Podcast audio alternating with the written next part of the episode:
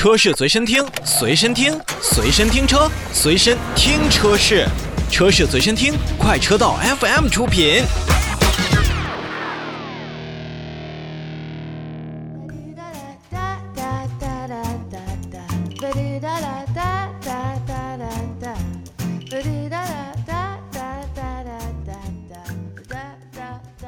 看看销量，六月七号的时候呢，吉利汽车也是公布了二零二一年的五月的销量数据。五月份的销量整体是九万六千一百六十七台，而一到五月份的总销量也是达到了五十三万零七十四辆，同比上升了大概有百分之二十六。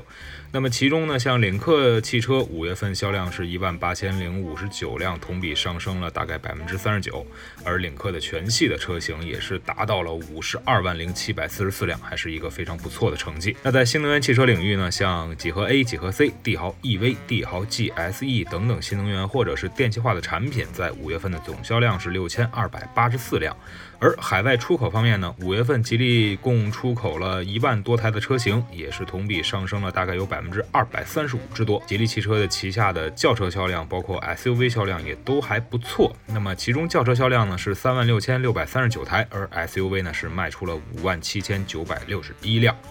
那么今年呢，也是吉利4.0时代的一个发展阶段，包括 CMA 的架构的这样的一个拓展期。像星瑞持续是有破万的一个成绩，那么七个月的累计销量是突破了七万五千台。像星越 L 啊，也是开启了预售，那么四十八小时之内，它的订单也是突破了万辆。星瑞加星越 L 也是成为了紧凑型轿车和 SUV 的一个。标杆车型吧，至少在咱们国内的这个厂商所推出的车型当中呢，也会逐渐成为吉利在销量上往上突破的一个销量担当。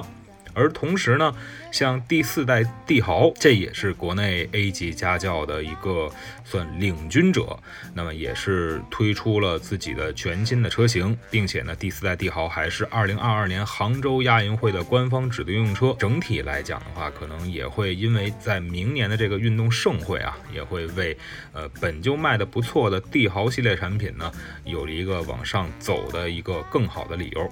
而之后呢，吉利汽车虽然卖的车型比较多，包括它的品牌也比较丰富，所以呢，吉利汽车也是推出了一个自己的用户品牌，叫做“我们”，由用户共创的“我们”品牌的 logo 啊、运营机制啊，也是同步发布了。那么新上线的吉利汽车的 app 也将成为我们共创的品牌阵地。而同样，在一些像插电混动以及整个的纯电方面，其实吉利汽车还是继续续在向上的迈进。同时期呢，可能我们会看到很多的自主品牌现在还是在做 SUV 为主，但是吉利汽车呢，确实一手抓轿车，一手抓 SUV，目前的步子还是相对来说比较稳的。